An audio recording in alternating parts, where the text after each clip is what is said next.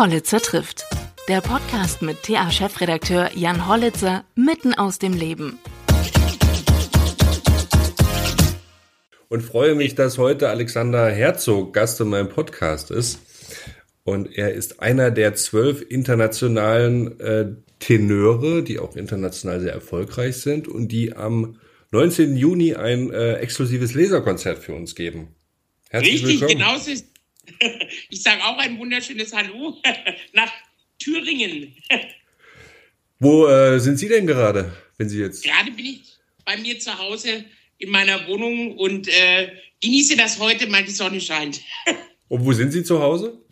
In Nürnberg. In Nürnberg bin ich gerade zu Hause, also nicht allzu weit weg von Thüringen. ja.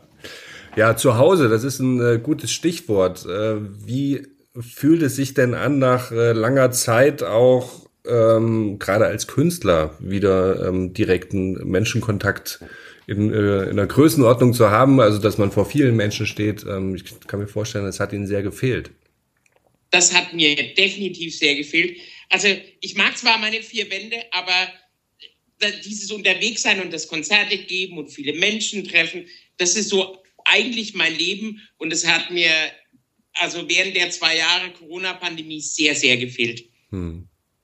Also das war wirklich, es war eine ganz schwierige Zeit und ich habe dann auch äh, einfach, um was zu machen, habe ich so einen Nebenjob äh, damals angenommen, damit ich unter Menschen sein kann. Also dieses, weil man lebte ja davon, Menschen zu treffen, unterwegs zu sein, äh, viele Städte zu sehen, weil jede, jede Stadt, jede Region gibt einem ja auch was. Und äh, das war so wie, ich will fast sagen, so wie wenn man einem Kind das Spielzeug wegnimmt oder wenn man, sag ich mal, einem Süchtigen was wegnimmt oder ihn auf den Zug schickt, so, so ungefähr war das, habe ich mich gefühlt. Hm. Dabei haben Sie ja, denke ich, noch immer den Vorteil gehabt, dass Sie durch Ihre Beschäftigung auch im Fernsehen dann noch ein bisschen Ablenkung hatten, die andere Künstler sicherlich nicht haben. Ne?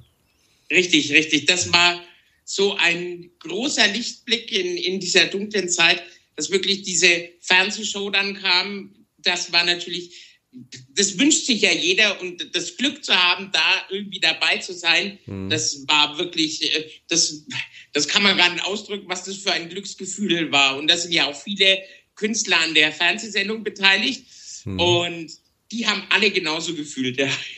ja. Wie sind Sie dazu gekommen? Äh, das ging über, über ein Casting und es ging auch über mein Management. Mhm. Also die, die haben praktisch, hatten so die Idee, und dann hatte ich das Glück, dass ich äh, noch ein Casting machen durfte und das vor allen Dingen die Produktionsfirma und also Andy Molschein produziert es ja und äh, das hat eins, dass die so begeistert waren, dass mhm. sie gesagt haben, ja, der Alexander ist bei All Together Now mit dabei. mhm. ähm, zwölf Tenöre. Ja. Was ist ein Tenor als allererstes?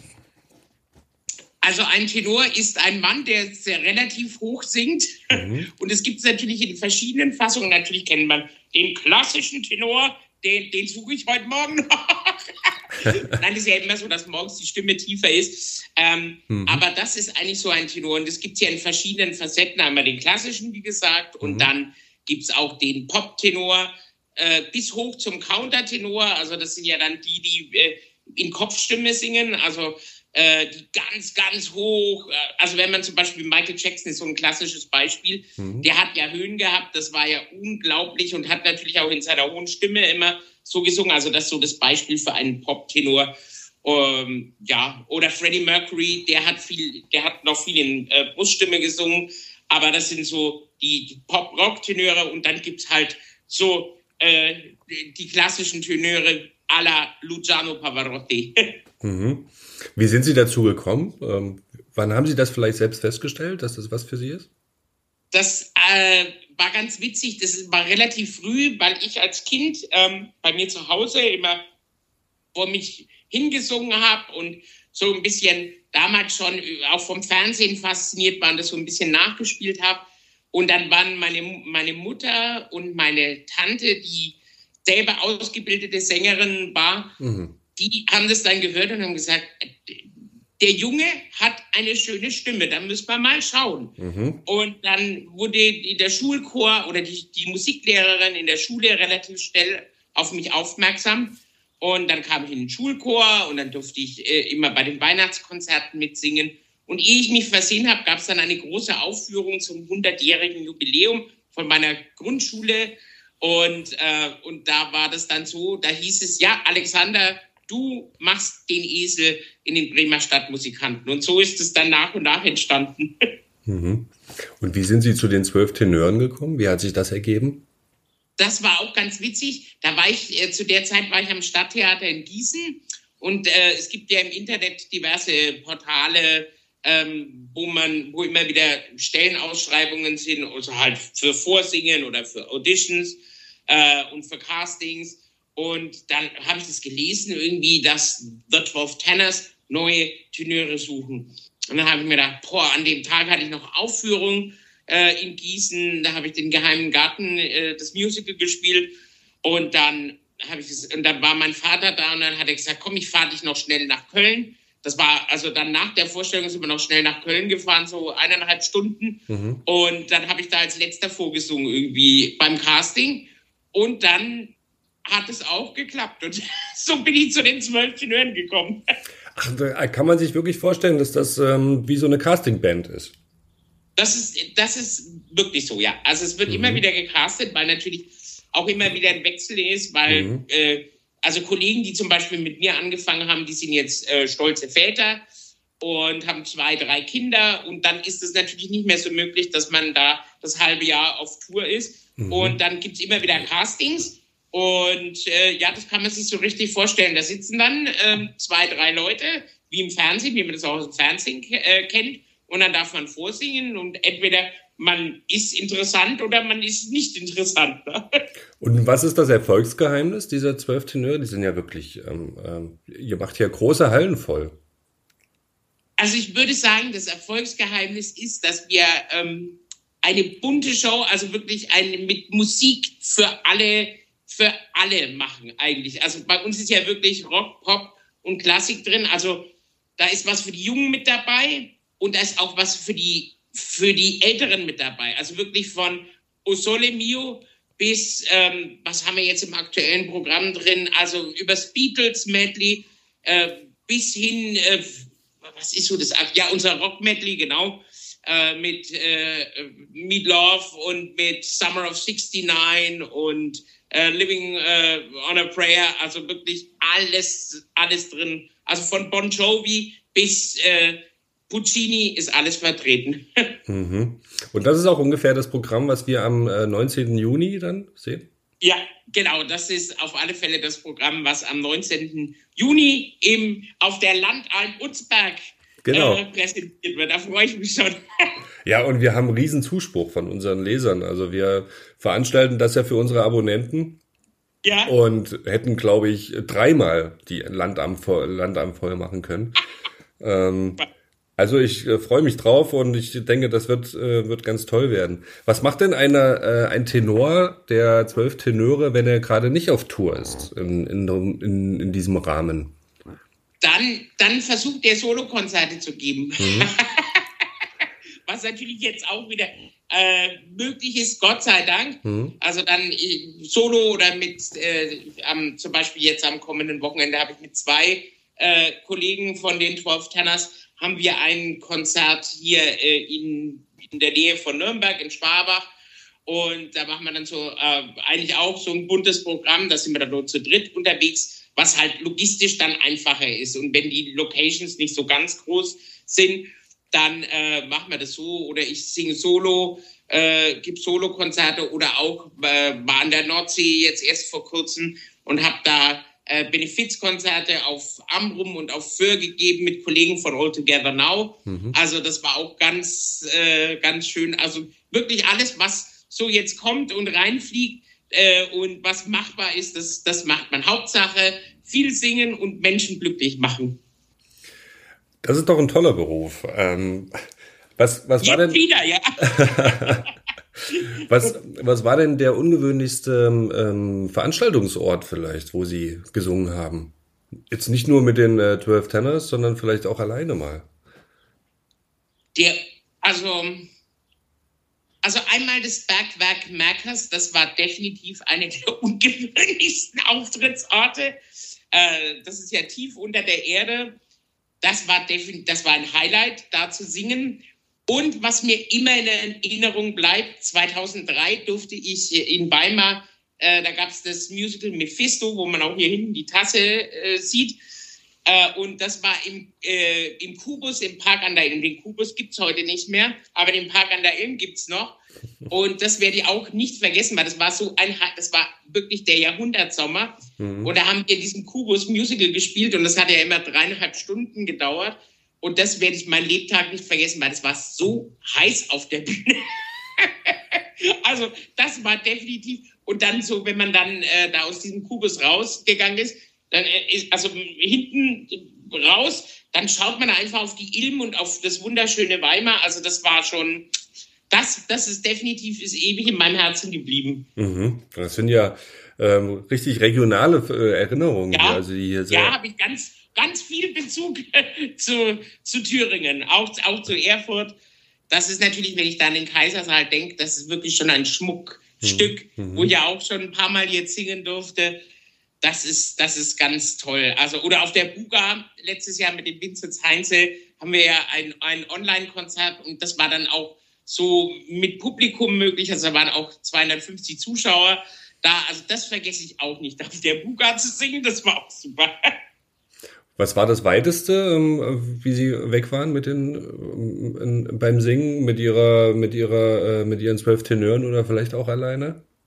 Südkorea. Südkorea. Also Südkorea war mhm. definitiv der, es hält sich so die Waage, ich war alleine, oder was heißt alleine, auch mit, mit einer anderen Gruppe in Mexiko, mhm. äh, auch 2007, aber Südkorea ist noch ein Ticken weiter und war aber sehr faszinierend. Mhm. Wie sind Sie da hingekommen? Äh, das in, also nach Südkorea, das ging tatsächlich über den Veranstalter da, weil die haben immer die Aufträge, internationale Gruppen nach Südkorea einzuladen.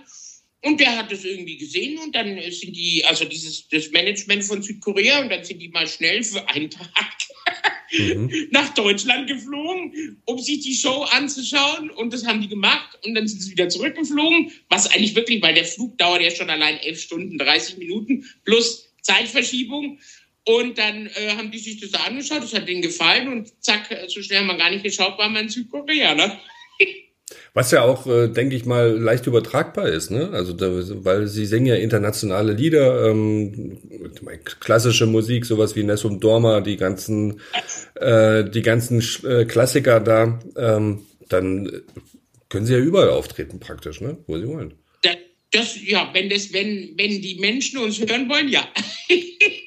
das ja, wir machen das ja auch so. Wir haben äh, was ja auch immer gerade mit den 12 Tenors uns wichtig ist, dass wir immer ein Lied singen, das auch aus dem Land ist. Mhm. Also das haben wir auch bei Südkorea gemacht. Das war auch sehr interessant, mhm. weil da mhm. haben wir dann alle ein koreanisches Lied einstudiert.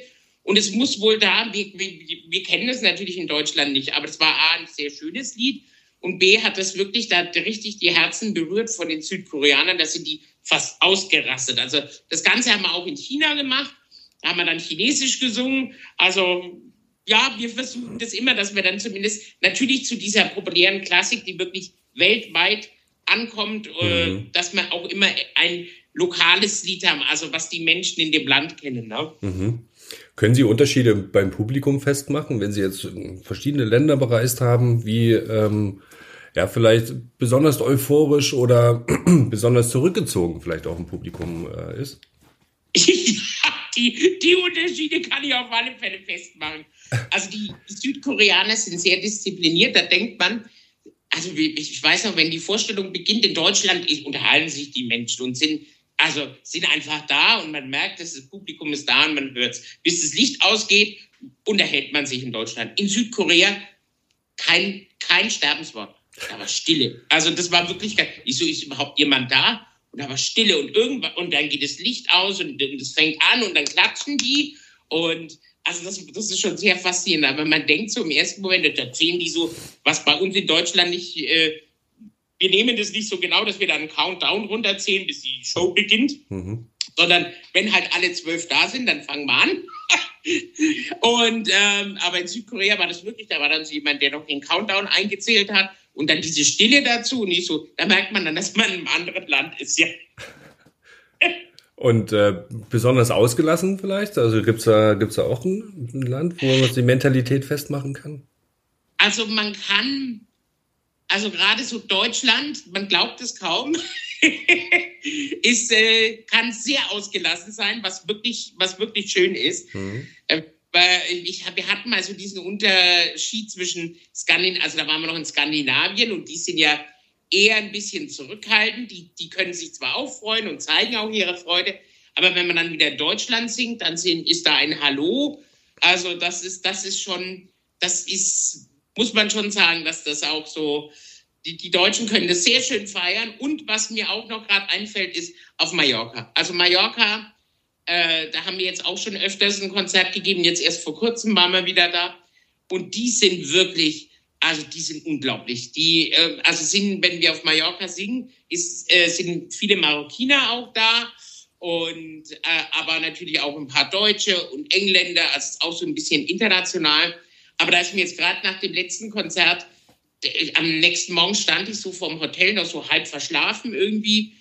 Und dann kommt eine Dame zu mir und sagt, sie war gestern im Konzert und sie wollte mir noch mal sagen, dass das so toll war und ich sollte es auch meinen elf anderen Kollegen sagen.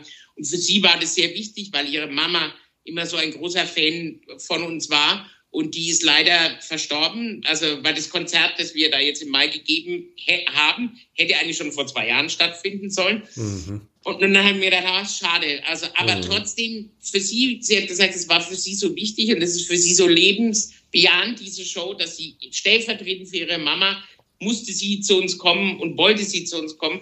Und wenn man dann sowas hört, solche Begegnungen irgendwie hat und dann diese, diese temperamentvollen Marokkiner, die dann am Bühnenausgang stehen und immer klatschen, oder da ist auch gleich so ein Café beim Auditorium in Palma de Mallorca, und dann klatschen die immer, wenn man da vorbeiläuft. Und das ist total, also das ist, man kennt es von der Bühne, aber wenn man dann irgendwie da an, an, an der Straße entlang läuft und dann kommt ja und klatschen, das ist schon sehr bewegend. Wie beim Einmarsch der Gladiatoren, ist ja, ist ja super. ja, aber ihr singt da, aber Sie haben es ja gerade gesagt, Sie, mir hat sich nämlich gerade die Frage gestellt, Sie singen da ja nicht am Ballermann, ne? Das ist also, Sie singen ja woanders. Das nicht, das nicht, das nicht, nein. Das kann ich mir auch äh, nicht so ganz vorstellen. Also da müsste man einiges an der Show ändern. Und ich glaube, das wollen unsere Produzentinnen auch nicht. Und das sehen, das sehen wir auch nicht. Also äh, dann, dann eher im Auditorium in Palma. Das, äh, das macht sehr viel Spaß. Und die Leute wissen es auch zu schätzen. Und der Ballermann ist halt ist sicherlich mehr ein Erlebnis, aber ich weiß nicht, ob die wirklich da was mit unserer Musik anfangen können. Herr Herzog, wie, ähm, was tun Sie denn für Ihre Stimme oder was tun Sie vielleicht auch nicht, damit Ihre Stimme schön bleibt?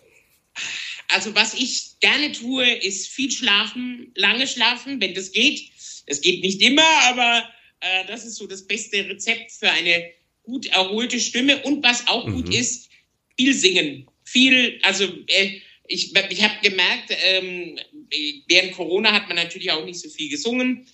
Und dann kam die Fernsehshow All Together Now und da durfte ich dann wieder viel singen, weil da ja immer die ganze Jury mitsingt. Und dann merkt man, wie gut es der Stimme tut. Und das ist ja auch bei den 12 Tenors. Die stehen ja alle gemeinsam zweieinhalb Stunden auf der Bühne und singen bei, also wir singen solo und wenn wir nicht solo singen, dann singen wir äh, praktisch äh, die Background-Stimmen für die anderen Solisten. Und das ist so, da merke ich immer, das tut der Stimme, das ist wie Balsam für die Stimme. Da würden jetzt viele Sänger sagen, oh, oh nein, nein, nein, das ist doch, wenn man zu viel singt und so. Nein, also ich bin der Meinung, umso mehr man singt und umso mehr man auftritt, umso besser ist es für die Stimme. Mhm. Und was tun Sie gar nicht? Was ist Gift für die Stimme? Gift für die Stimme ist äh, bis morgens früh um fünf äh, lauthals äh, rumgrölen und äh, Alkohol trinken, das ist nicht gut für die Stimme. Da ist sie dann am nächsten Morgen nicht erfreut, wenn man dann um 10 Uhr wieder irgendwie singen müsste oder so. Das funktioniert in jungen Jahren, aber äh, jetzt in meinem Alter funktioniert es nicht mehr, wenn man jenseits der 40 ist, geht es nicht mehr. Gut, ähm, Herr Herzog, vielen Dank, dass Sie sich heute Zeit genommen haben und uns ähm, ja Lust gemacht haben schon auf, auf das Konzert, was wir bald mit Ihnen erleben dürfen. Und ich hoffe, dass die Stimme bis dahin gut bleibt. Ja, ich hoffe auch. Also es, es, es sind, sind ja nicht mehr, ist nicht mehr so lang, deswegen nein, dann. Also bis dahin haben wir genau. auch wieder Konzerte zum Warmsingen und dann am 19. Juni werden wir die Landallen äh, dann sozusagen äh, in Beschlag nehmen.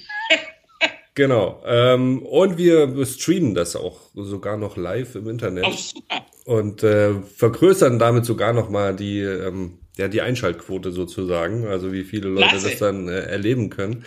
Ja, ich äh, freue mich sehr drauf. Wünsche Ihnen viel Schlaf, dass die äh, Stimme besonders geschmeidig ist und äh, freue mich, Sie dann persönlich zu treffen. Ich freue mich auch sehr. Ich bedanke mich auch ganz lieb äh, für dieses liebe Gespräch. Hat sehr viel Spaß gemacht und von Herzen ganz liebe Grüße nach Thüringen, was ich sehr schätze. Wirklich ist ein sehr schönes Bundesland. Erfurt, Weimar, Jena, alles, äh, alles wirklich ganz toll. Vielen Dank. Mag ich sehr, sehr gern. Bis dahin. Und, Tschüss. und den Thüringer Wald natürlich. Und ja. irgendwann, Ach, irgendwann schaffen wir zwölftes noch das Rennsteiglied einzustudieren. Na, das wird ein Brüller werden, ja. Das glaube ich. ich weiß nicht, ob wir es bis zum 19. Juni schaffen, aber irgendwann, ich werde es noch lernen, irgendwann das Rennsteiglied. Ich habe es nicht vergessen. Na, vielleicht schafft das ja. Das wäre eine riesen Überraschung. ja. Vielen Aber Dank. Da kriege ich Ärger mit meinen internationalen Kollegen, weil die tun sich eh schon schwer mit den deutschen Texten. Aber ich, ich, irgendwann, oder ich mache es mal, wenn ich solo wieder in Thüringen auftritt, dann, dann, dann, äh, ich habe das auf alle Fälle auf dem Schirm. Und wir werden das nicht vergessen. Super. Vielen Dank. Super.